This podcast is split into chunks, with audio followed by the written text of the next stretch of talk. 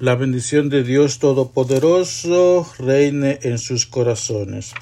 Hoy vamos a hablar sobre los elementos característicos de la regla carmelitana.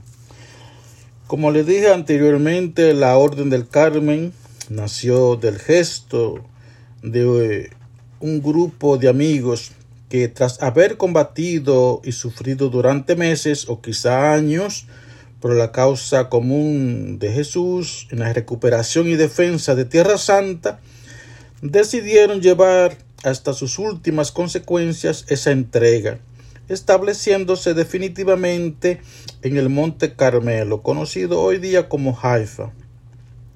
Su propósito era vivir, como ellos dicen, en obsequio de Jesucristo, es decir, seguir defendiendo con su presencia y testimonio la tierra del Señor y abrazar además el estilo de vida de los monjes antiguos que en la soledad, en la oración del desierto, buscaron la plenitud de la vida cristiana imitando a Jesús. Pero como ninguno de ellos tenía quizá una experiencia anterior de vida monástica o religiosa, eh, recurrieron al ordinario del lugar, que en aquel entonces era Alberto de Jerusalén o Alberto Apogadro, que vivía cerca de allí, en San Juan de Acre. Por lo tanto, pues se le facilitó pedirle este, unas normas para organizar su vida.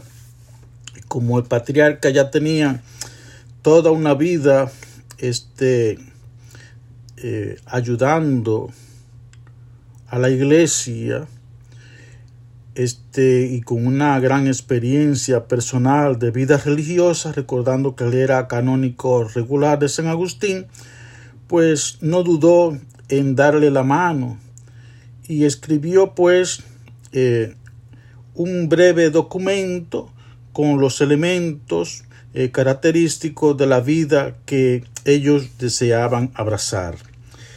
Vamos a subrayar los elementos de esta regla carmelitana. El primero que me encuentro es este.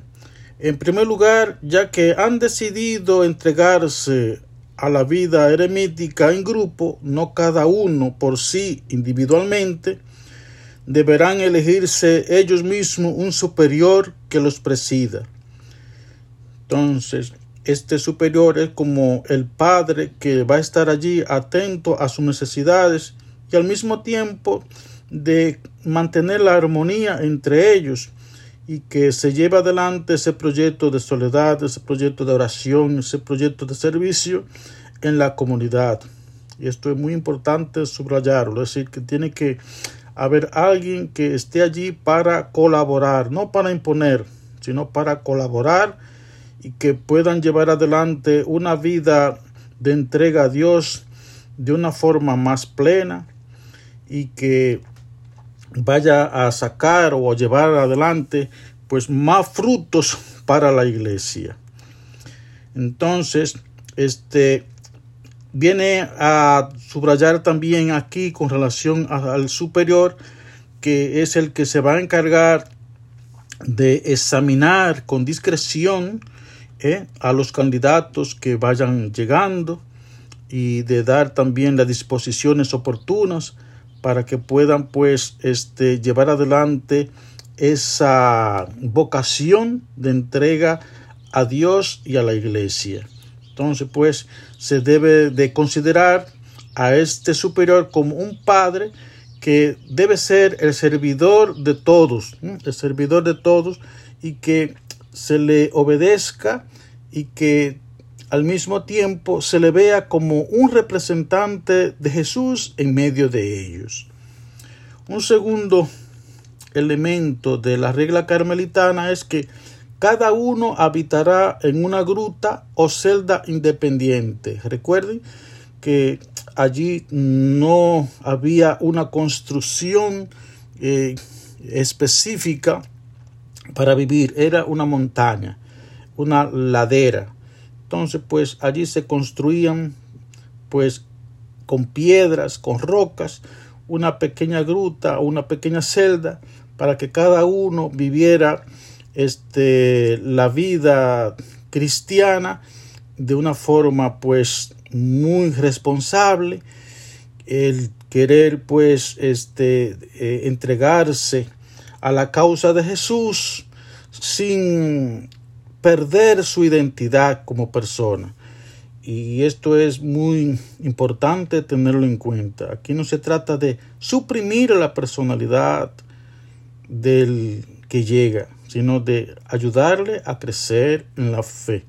Cada uno, pues, en su celda o en su gruta, pues va a hacer un camino en base a la responsabilidad. Otro tercer elemento es que estén dedicados día y noche a meditar la palabra del Señor y velando en oración. Esto es ya esencial en la vida del carmelita. Esto de día y noche, meditar la palabra del Señor es lo que se llama una entrega total a Dios, es decir, no perder el eje fundamental de su vida. Dios es la fuente y esa fuente pues hay que mantenerla eh, siempre nutrida, nutrida. Y, y se, se, corta esa fuente, pues es lógico que se pierda eh, ese hilo de conexión con Dios y viene esa debilidad de que se deja la oración, se deja el seguimiento a Jesús, viene a caer en un estado de, de noches oscuras en donde la desesperación, la depresión, pues puede hacer estrago en su vida. Entonces, el carmelita está precisamente para buscar el lado positivo a esas noches difíciles, a esos momentos que se presentan, que son oscuros, y ver que la palabra de Dios es su fuente, es su fuente, día y noche día y noche. Un cuarto elemento es que dice, a no ser que estén ocupados en otros quehaceres. Es decir, que hay que estar en oración, hay que estar en la presencia de Dios constantemente, pero teniendo en cuenta de que hay que comer, hay que hacer labores ahí para seguir adelante como seres humanos y que sus necesidades tienen que suplirlas y que el hecho de que tengan que estar orando no le va a impedir a estar trabajando y esto es eh, algo muy fundamental en la regla carmelitana estar ocupados pues es también oración un quinto elemento es que cada mañana se reunirán para la celebración de la Eucaristía. Y esto es el centro ya. Esto es el centro de lo que es vivir esa experiencia profunda con Jesús. La Eucaristía será el centro de la familia carmelitana. Es vivir y revivir esa presencia de Jesús en sus vidas. Un sexto elemento es que todo cuanto posean será común y se distribuirá entre todos según la edad y necesidades de cada uno. Aquí aparece ese elemento de justicia. Esto es importante tenerlo también presente. Todo lo que exista, todo lo que se posee, pues es para todos. Y que dependiendo de la edad, a cada uno pues se le va a suplir su necesidad. No se trata de que yo soy más fuerte y tengo derecho a poseer más. No, se trata de desprenderse de todo para el servicio de todo. Y esto ayuda a crecer a la persona y ayuda a crecer la comunidad en justicia, en justicia puesto que realmente aparecen necesidades eh, más en una persona que en otra. Entonces esas necesidades hay que suplirlas, suplirlas en base a su edad y esto nos ayuda o ayuda a tener en mente de que el Señor todo lo provee, todo provee. Las necesidades Dios sale al encuentro de eh, suplirla. Y esto es tener la confianza depositada en Jesús. Él no deja abandonado a sus hijos y que lo poco que aparece o lo mucho que aparezca sea para todos. Un séptimo elemento es, una vez cada semana al menos, deberán reunirse para cambiar impresiones sobre la guarda de estos puntos fundamentales de la regla y tratar de la salvación de las almas. Si hubiere alguna falta en algún individuo o en el grupo, se aprovechará esa reunión para corregirla. Es decir, esto es un grupo para crecer, no para ver faltas así por así, para llevar críticas que son destructivas, sino ver aquellos elementos que se puede mejorar, aquellos puntos en que la persona puede eh, superarse y cada enriquecimiento, cada superación individual, pues va a enriquecer a la comunidad, por lógica. Entonces, hay que eso de reunirse, reunirse es un punto para crecer, es un punto para crecer. No se trata de, de, de crear una batalla, una guerra, un dime y yo te digo, un criticarte, eh, una forma de, de, de, de, poner en ridículo al otro, de humillar al otro, sino más bien de superar puntos negativos para que el individuo, la persona o el grupo pueda pues corregirla, pueda crecer. Otro elemento característico de la regla carmelitana es que la comida ha de ser austera, absteniéndose siempre de comer carne y ayunando desde la exaltación de la cruz hasta Pascua, a no ser que por enfermedad o debilidad u otra causa justa haya que prescindir del ayuno o abstinencia, pues la necesidad no tiene ley. Es decir, hay una cierta rigurosidad, pero al mismo tiempo flexibilidad a esa regla.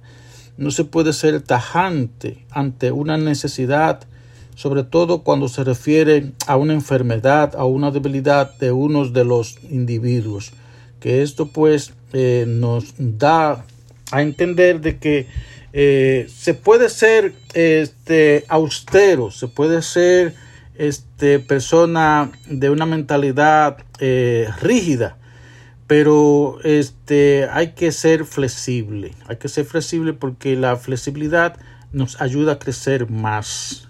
Cuando se, se lleva la regla a un punto de, de exageración, de extremismo, pues la comunidad pierde, pierde bastante, pierde también el individuo, puesto que se va a sentir como un objeto, se va a sentir como una persona que que está allí como una mayoneta que la, que la dirigen, que no tiene identidad, que no tiene personalidad. No, aquí la, la, la, la regla de, de San Alberto en este punto es muy flexible, muy flexible, sobre todo teniendo en cuenta a los enfermos, a los más pequeños.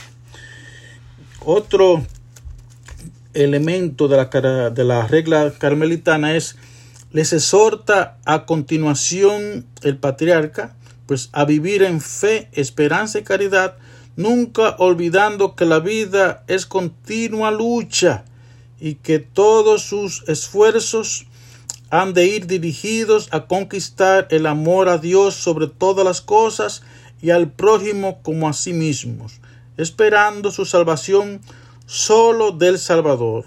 Esto es valioso, valioso, en donde hay que vivir eh, esa vida teologal de fe, de esperanza y caridad, pensando, pensando en conquistar ese amor de Dios dirigido hacia allí.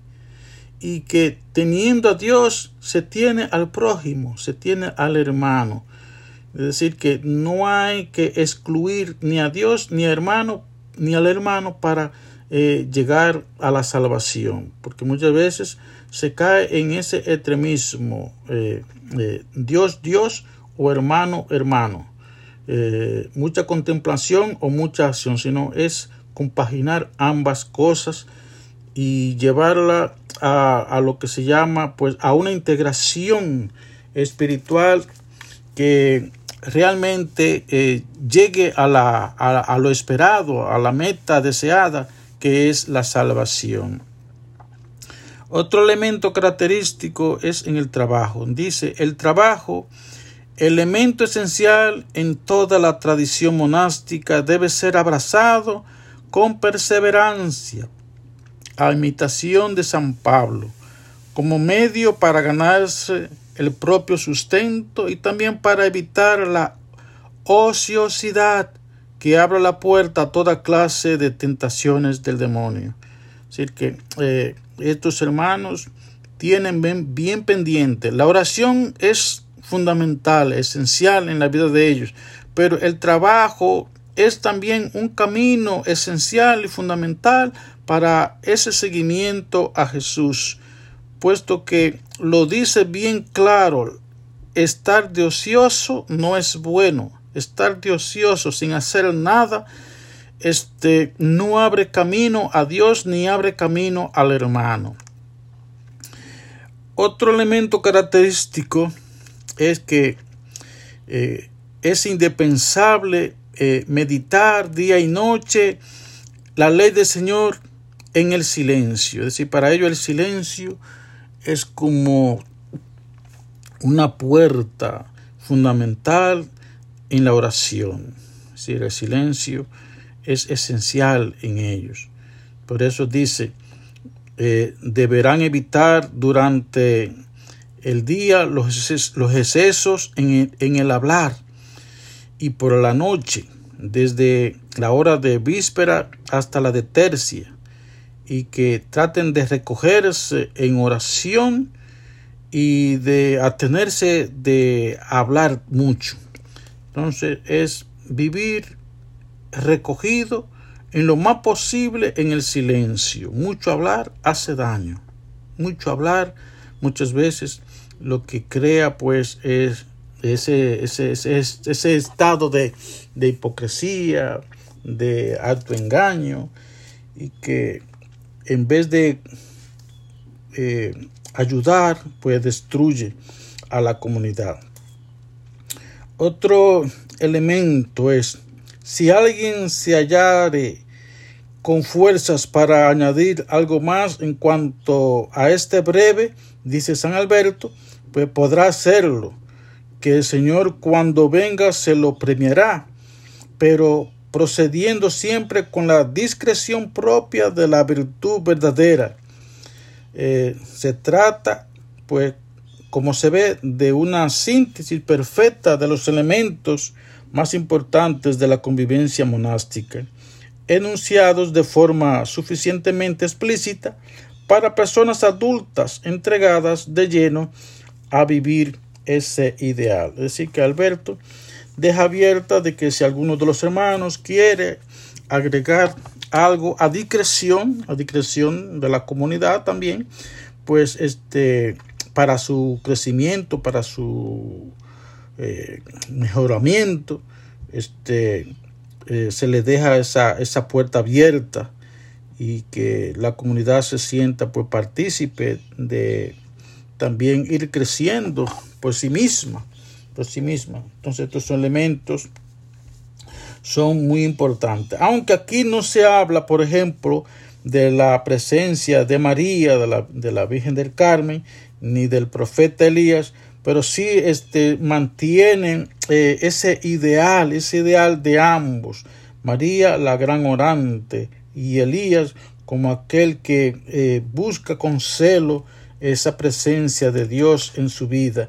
Entonces esa, esa idea de que aunque no está María en la regla ni está San Elías mencionado, pues este no quiere dejar dicho de que la orden pues no lo tomó en cuenta, sino más bien todo lo contrario, sino que en base al estilo de vida de María y al estilo de vida y la experiencia del profeta Elías, pues ellos pues eh, deciden abrazar esa vida monástica esa vida ermitaña eh, con gran ahínco y con gran espíritu de fe. Entonces, pues esos fueron los elementos que eh, San Alberto eh, quiso pues que los carmelitas, ese grupo de, de, hombres allí en el Monte Carmelo, pues la abrazaran para crecer, para crecer en comunidad como hermanos. Que pasen un bonito día, que Dios y la Virgen les bendigan siempre. Amén.